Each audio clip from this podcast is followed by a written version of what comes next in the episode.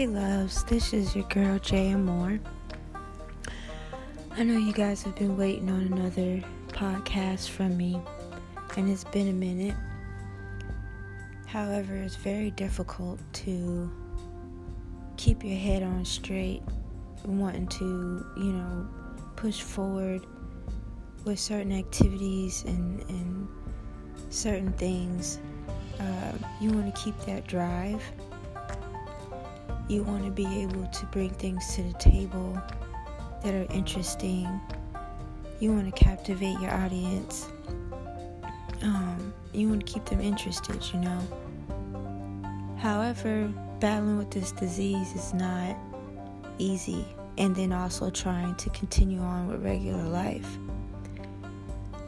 I figured, you know, being that I was stuck to a bed and just pretty much sitting that I would be able to do that, that I would be able to bring content and talk about what was going on um, every day and just lay it on the table. But it's it's not as easy as what I thought it would be. Um,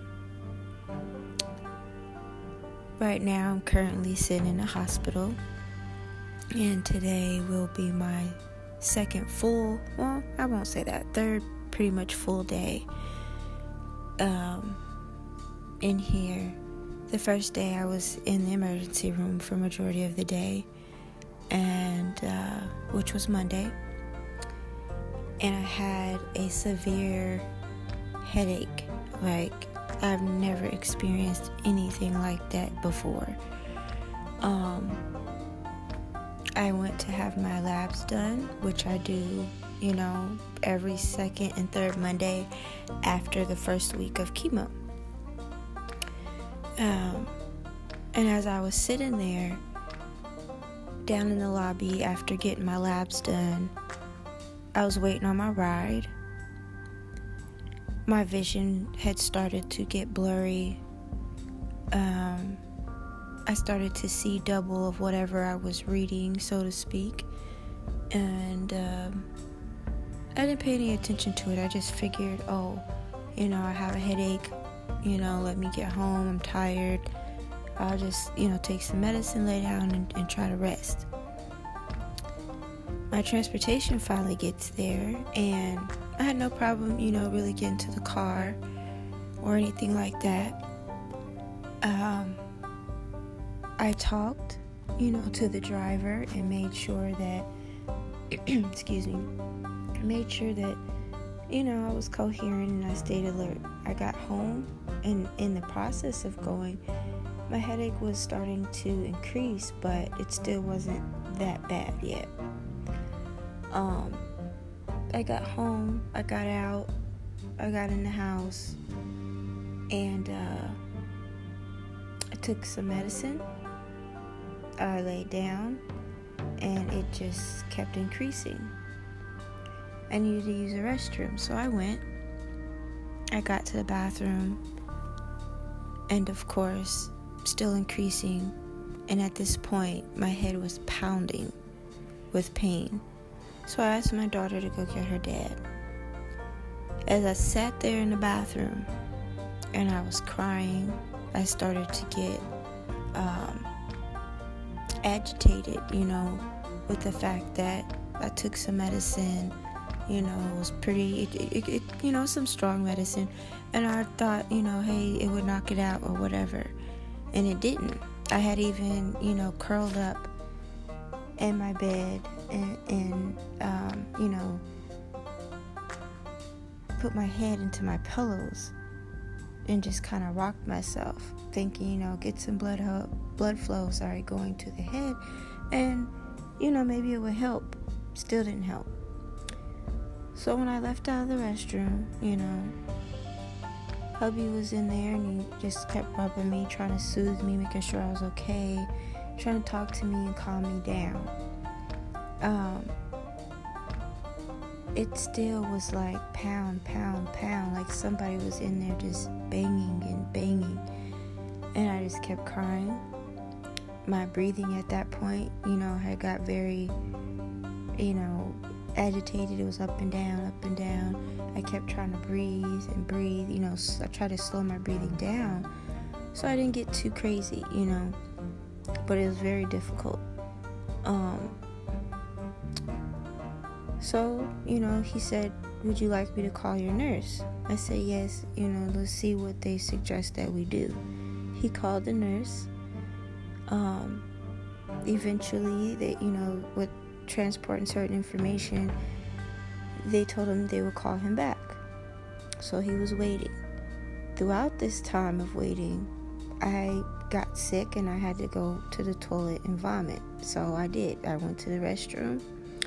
I was throwing up and I kept thinking to myself, you know, what is going on? Like I literally felt like I was leaving my body because it hurt so bad. Um, it was like my head was just wobbly, my body was wobbly. Um, everything felt very blubberish. It was weird.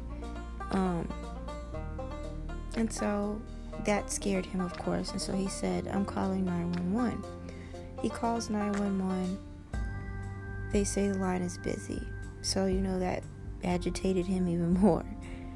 So then he called a family friend, which she lives around the corner.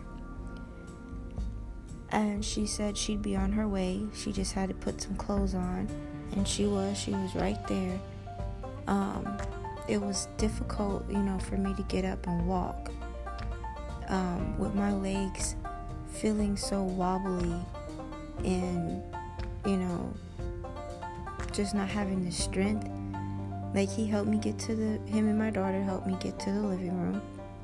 I sat down in a chair and i waited. Um, i tried to drink water um, but it just it, it really wasn't doing anything. Um, it was making my stomach hurt to be honest. Um, when the neighbor had gotten there she rushed me to the emergency room.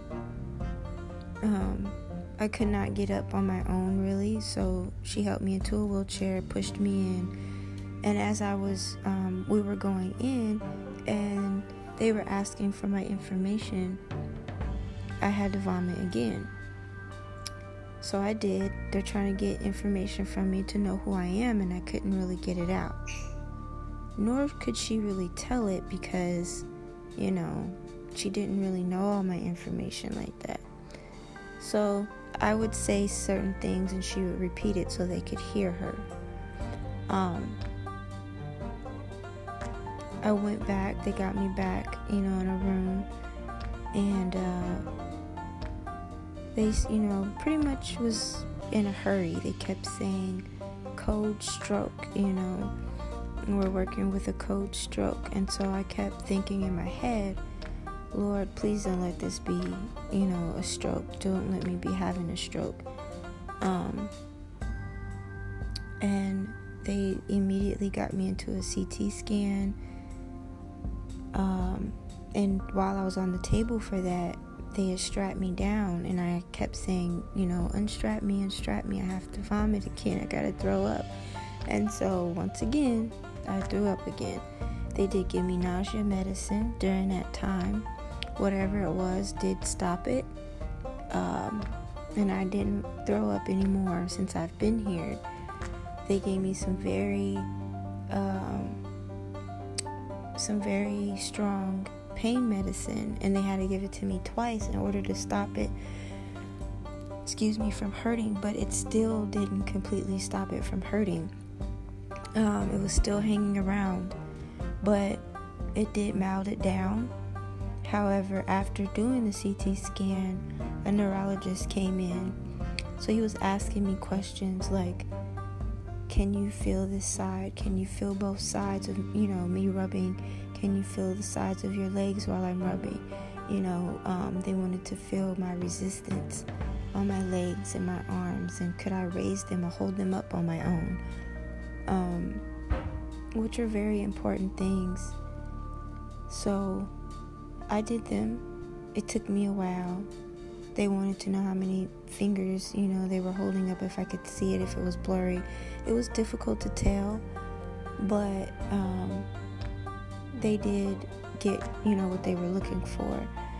Um, all in all, with the stroke, I think it was ruled out.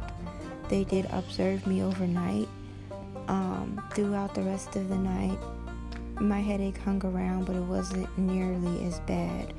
Um, I had to keep my head kind of in one position and be just really still. Um, it was very, like, my eyes were very sensitive to light. So when I did get a room, I had a TV on and the door open, and that way I could hear what I couldn't see. Um, which is very important. You know, if you can't see, you want to at least be able to hear and be able to feel what's coming on, you know, or someone that's coming near you. Um, and, you know, today, as far as an update for today, um, today is Wednesday, and my headache has been off and on, but very much in a mild state. Um, if if they're at all, they had given me a seizure, a medication that they use for seizures yesterday and today. Um, and for the most part, it has helped keep it contained. And I think that was what their goal was to just make sure they could contain it. I've had two MRIs, one on my tissue of the brain and one last night for the um, blood vessels in my brain. Um, my CT scan and the first MRI came back, you know, that there was nothing there. The one that I had done last night, I haven't gotten results for. Um, but all in all, I pray that there, you know, everything is okay.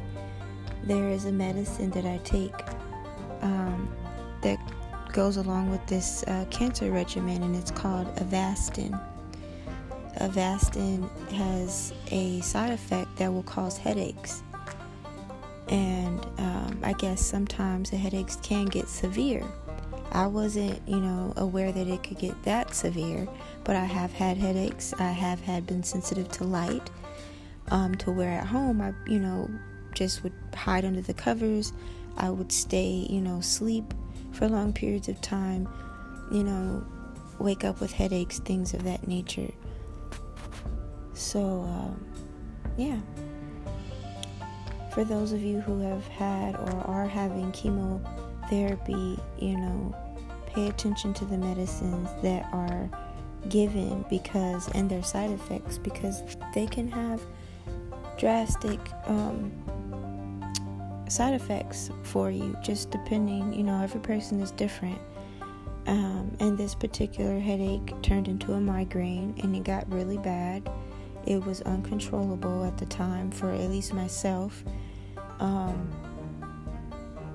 and yeah, I just I want to bring awareness to you know those who are going through this situation and let them know that you know no you're not alone but if there are things that you need help with if you need to understand something if you need clarity on it if you have these side effects don't hesitate to get help don't hesitate to look it up don't hesitate to talk to nurses and doctors.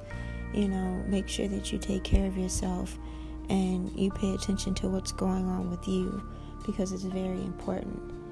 Um, all in all, you know, I'm here. I do feel a little bit better now. Um, and hopefully, I get to go home soon to my family.